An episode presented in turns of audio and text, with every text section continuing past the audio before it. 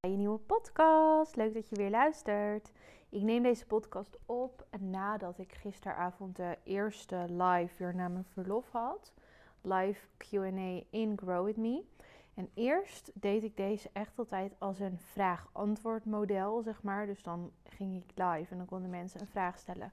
En dan gaf ik ter plekke antwoord. Maar later ben ik geswitcht naar een manier dat ik vraag vooraf in de mail, in de aankondigingsmail, dat de live eraan komt, vraag ik of mensen mij willen mailen met waar zij mee zitten, met waar zij hulp en even wat richting in willen hebben.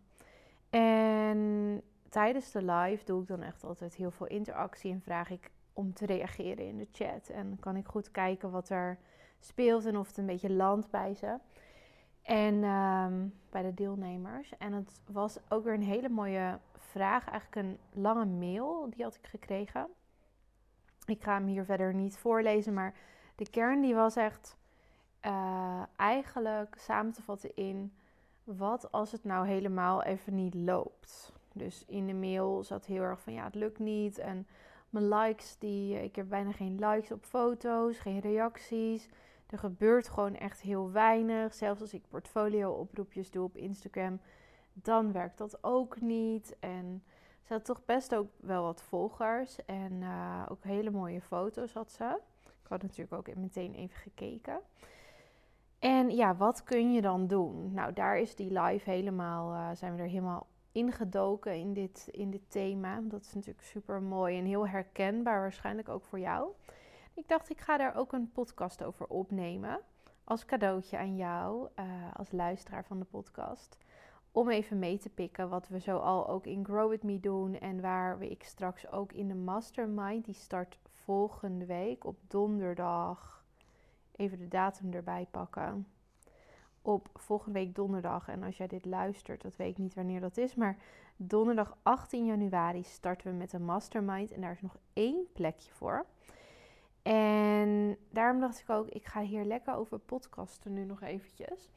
Want ik merk ook dat ik hier zelf heel veel energie van krijg. Dus ik, het was mijn eerste echte ding, zeg maar, weer na mijn verlof. En ik was helemaal aan. Ik was gewoon zo super blij erdoor. Echt heerlijk. Maar goed, even om de antwoorden te geven van wat als het nou niet loopt. Ik ga dan altijd een soort van brainstorm doen met mezelf. Van ja, wat zou je allemaal kunnen doen? Waar zou het aan kunnen liggen?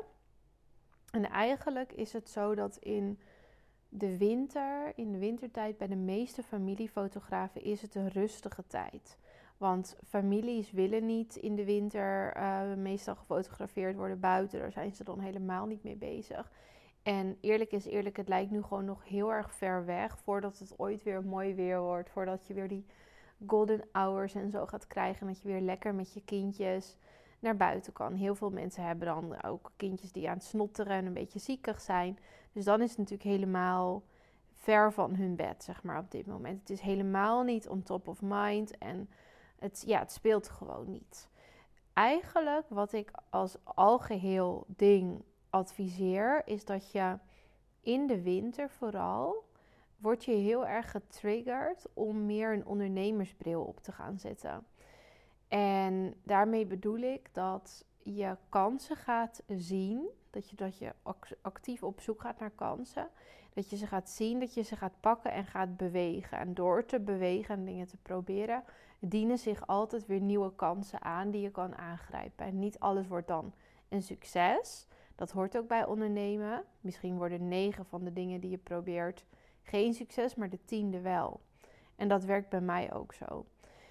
In ieder geval, wat ik sowieso aanraad als jij nu een fotograaf bent die een vaste klantenkring al heeft, of in ieder geval al bijvoorbeeld um, ehm, 20 of 30 mensen hebt gefotografeerd, of misschien wel meer dan 100, honderden. Ehm, probeer jouw klantenkring te activeren. Want ik zeg ook altijd: we doen als fotografen is, zijn, is iedereen maar heel druk bezig op Instagram. Ook heel erg met elkaars beelden bezig. Maar wat het grappige is als familiefotograaf, is het zo'n groot voordeel dat we mensen één keer fotograferen. En die mensen kunnen voor heel lang onze klant blijven. Want vaak komen ze bijvoorbeeld bij ons met een newborn shoot. dan zou je ze jaar in jaar uit, of misschien wel meerdere keren per jaar, kunnen fotograferen in, ehm, in de family shoot setting. Dus dat ze steeds verder komen in het leven, hun kindjes groeien op en dat je daar dus foto's van maakt. Dus probeer niet te veel op Instagram te letten. Want deze persoon deed dat dan heel erg en ging helemaal haar waarde daar aan hangen. Van nou, niemand liked mijn beelden. Waren gewoon hele mooie foto's. Helemaal niks mis mee. Maar die ging helemaal aan zichzelf twijfelen. Maar dat je even je focus gaat verleggen naar... Wow, wat heb ik een mooie klanten allemaal gehad. Dat je ook in dankbaarheid gaat werken. Dus dat je dankbaar bent voor wat je hebt.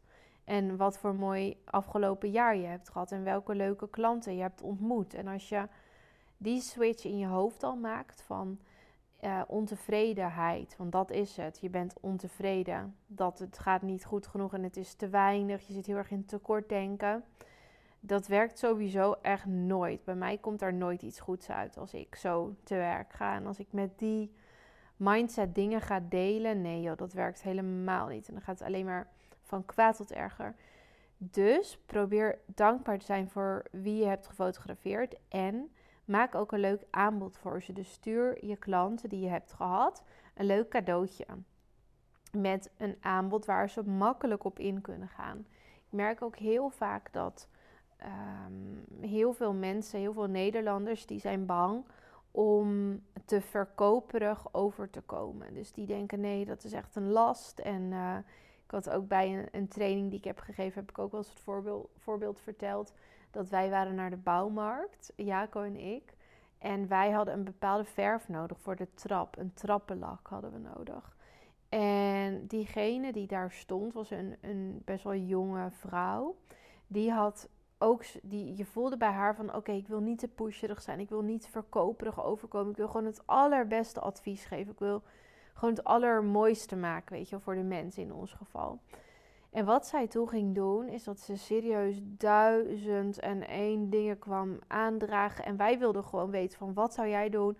Jij, jij moet ons even vertellen wat de beste lak is. En dan kunnen wij zeggen ja of nee. En anders kunnen we naar een andere uitwijken. Maar wij wilden gewoon een paar opties en niet te veel. En wat zij dus deed, is dus allerlei soorten lakken. Ja, je kan ook dit doen. Ja, je kan ook dat doen. En dit is dan het voordeel en dat het nadeel. En het duizelde ons echt. En we hadden dus geen enkel idee wat we moesten doen. En het, het stukje naar koop overgaan was dus heel moeilijk voor ons. Dat moesten we erg zelf doen, omdat zij dat helemaal ja, open liet. Het is voor mensen veel fijner als jij vooral in alle prikkels die we nu krijgen met social media en alle reclameboodschappen, alle to-do's die komen. Het is gewoon heel erg veel. En iedereen wil, vooral je klanten die je al hebt gefotografeerd, iedereen wil mooie foto's van zichzelf en van het gezin. Dat is heel erg belangrijk voor mensen. En mensen weten dat het echt draait om herinneringen maken. Mensen voelen dat heel erg. En lopen achter met fotoboeken maken en al dat soort dingen. En zijn zich heel erg bewust van dat de tijd zo snel gaat. Dus het is alleen maar heel erg fijn als ze een herinnering eventjes eraan krijgen van, oh ja, uh, ik kan weer een shoot gaan boeken komend jaar. Laten we dat alvast doen. En je kunt ook opties aanbieden, bijvoorbeeld om een aanbetaling te doen, dat mensen niet in één keer een groot bedrag kwijt zijn eraan, maar dat ze een aanbetaling doen en een plek reserveren. Nou, ik heb dan bijvoorbeeld abonnementen waarbij ze elke maand ervoor betalen. En zo op, op een bepaalde manier sparen, zeg maar, voor een shoot. Maar door een heel leuk aanbod te doen waar ze blij van worden, denken ze: oh ja, dit is inderdaad waar ik het allemaal voor doe. En hier kan ik al naar, naar uit gaan kijken. Plus, je kan dan nog iets um, erbij vermelden, ook van dat ze dan een, nog alle keus in je agenda, zeg maar, hebben. Ik vind dat nooit, nooit, nooit de hoofddrijfveer om iets te verkopen. En dat doet echt duizend, pro, nou, duizend procent, dat wil ik nou zeggen. 9 van de 10 fotografen die doet dat op Instagram. Van ik heb nog maar één plek of ik heb nog maar dat. Maar ik vind altijd de drijfveer van um, ja, echt veel meer het verhaal vertellen en uh, er iets leuks van maken voor ze. Vind ik veel leuker dan. Um, ja, dit zijn de laatste plekjes, zeg maar. Dat dat de enige boodschap is. is heel erg kaal. Dus dan zit je eigenlijk op één ding te triggeren van oh, ik mis mijn plekje anders, dus ik moet het nu boeken. Uh, in plaats van dat je ook waarde geeft en alvast het um, ja, het wat meer aankleedt en het idee schetst en het meer als een service voor ze gaat, gaat zien. Nou, je kunt ze zoiets sturen door ze bijvoorbeeld een cadeautje te gaan sturen. Dus echt naar hun huisadres, dus in de vorm van een heel kleine print bijvoorbeeld. Of ehm, je, zou, je zou zelfs een sleutelhanger, je kan ook echt zoiets doen, hè? een sleutelhanger met een foto erin van hun family shoot. Die kies jij dan gewoon uit. Of van hun newborn shoot of zwanger, maakt niet uit. Maar dat je iets leuks doet. Of een print, een grote print kan dan best wel duur worden als jij uh, nu niet veel klanten hebt en denkt ik moet wel weer even nieuwe boekingen krijgen. Dan is misschien het sturen van een grote print niet haalbaar, omdat dat gewoon best wel veel kost als je dat voor iedereen wil doen. Misschien kan iets kleiners, kan wel. Kijk gewoon wat jij kan doen om het leuk te maken voor je klant. Je kunt ze ook mailen natuurlijk. Dat, dat kost helemaal niks. En ik had ook uh, gisteren als advies gegeven om een winactie bijvoorbeeld te maken. Dus niet een standaard winactie, maar dat je een winactie maakt voor je klanten om een foto van hun shoot op hun feed te delen. Dan denk je misschien, ja, uh, dat is helemaal niet boeiend, want die klant heeft bijna geen volgers. Nee, maar die heeft wel hele actieve uh, volgers, vaak dus echt uh, vrienden en familie, die volgen jouw klant op Instagram en die heeft misschien wel een besloten account. En het is een inner circle waar jij toegang tot krijgt. Dus dat is natuurlijk heel erg voordelig en misschien veel interessanter nog dan, um, dan bijvoorbeeld dat je een, een, een kleine influencer gaat zoeken om te fotograferen en hoopt dat daar wat tussen zit van je ideale klant. Uh, je hebt al die netwerkjes van je, van je klanten die je al hebt gefotografeerd. Dus ga daar ook eens op verder denken. Maak vooral aantekeningen, zou ik aanraden nu. En je kunt ook standaard bijvoorbeeld een tell a friend aanbieding maken. Dus dat je standaard dat gewoon in jouw, uh, de afhandeling van je shoot, zeg maar, de afronding ervan, dat je altijd een tell a friend doet. En of bijvoorbeeld altijd een print nasturen en alvast aansturen op, de, op het boeken van een nieuwe shoot voor het volgende jaar. Ik zou dat dus zelf heel erg leuk vinden als. En ik ga best wel vaak op de foto met mijn gezin. Dat vind ik zelf heel erg belangrijk en leuk. En ik zou het dus heel leuk vinden als ik van zo'n fotograaf een verrassing zou krijgen in de brievenbus of een, in als in een pakketje of een mailtje van oh ik wil jullie graag het nieuwe jaar weer fotograferen dan is de kans voor mij heel groot dat ik dan zeg: Ja, ik vond vind deze foto's heel erg mooi. Ik ben er super blij mee. Ik ga weer boeken. En op die manier ben je gewoon veel gefocuster aan het werk om jouw mooie product te verkopen. En je maakt iets heel moois en wees je daar ook bewust van. In plaats van dat je denkt, ik ga maar de hele tijd posten en proberen zichtbaar te zijn en proberen, proberen, omdat ik dan opval. En dan is eigenlijk alle uh, fotografen op Instagram zou je dan als concurrentie kunnen zien. Terwijl als je je klanten, die je bijvoorbeeld ook echt heel erg leuk vond om mee te werken, als je die een mailtje stuurt, ja, daar, dan is er geen concurrentie. Jij bent het alleen. Dan is de concurrentie misschien dat ze hun geld aan iets anders willen besteden. Dat kan.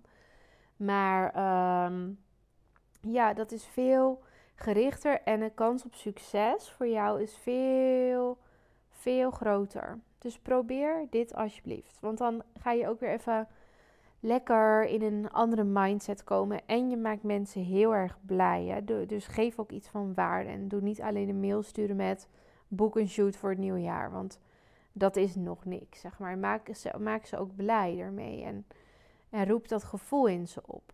Ze zeggen ook wel eens, dat was in ehm, de serie Mad Men. Daar was ik echt helemaal fan van. Dat ging over reclamemannen in de jaren 50 in New York. En ehm, Don Draper, dat is dan zo'n marketingman. Het is echt zo'n hele ehm, gewilde marketingman van dat moment. En die zegt dan iets van... make them feel something of zoiets. You make them feel something en that's the product. Dus als jij. Het, het is niet koop een shoot, zeg maar, of koop een foto. Je, moet een, je verkoopt een gevoel. Dus probeer daar iets mee te doen. Probeer het veel meer body te geven dan een, een, een post maken of een mail maken. Want het zijn nog een paar plekken. Of, of die, ja, het is heel erg leeg. Dus dat is voor mensen helemaal niet aantrekkelijk om te doen. En je maakt mensen daar ook niet blij mee. Of ja, dan wordt het echt een beetje verkoperig als het ware. Dus dit is nog een ideetje. Ehm, ik, zit, ik heb even een lijstje gemaakt met wat ik nog meer om had gezegd. Wat je ook nog kan doen als je denkt: oh ja, ik ben wat omhoog gegaan in mijn prijs, maar nu heb ik wat minder boekingen. Je hoeft niet omlaag te gaan in je prijs, maar je kunt wel een, nieuwe instapprijs maken. Dus dat je uh, bedenkt van oké, ik ga ietsje onder mijn ideale prijs zitten en dan doe ik ook mijn aanbod. Dus dan krijgen ze ook veel minder foto's bijvoorbeeld, doe ik dan omlaag. En dat matcht dan met die lagere prijs en de kans dat ze dan ja zeggen tegen de shoot is groter. Hou misschien bij hierbij ook rekening met wanneer mensen hun salaris krijgen. Dus dat is natuurlijk einde van de maand.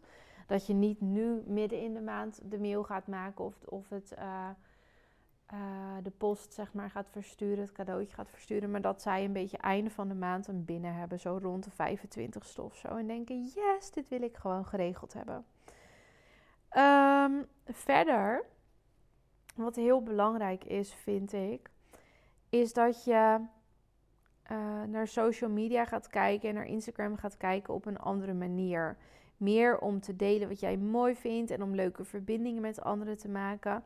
Maar ook om zonder verwachtingen te delen.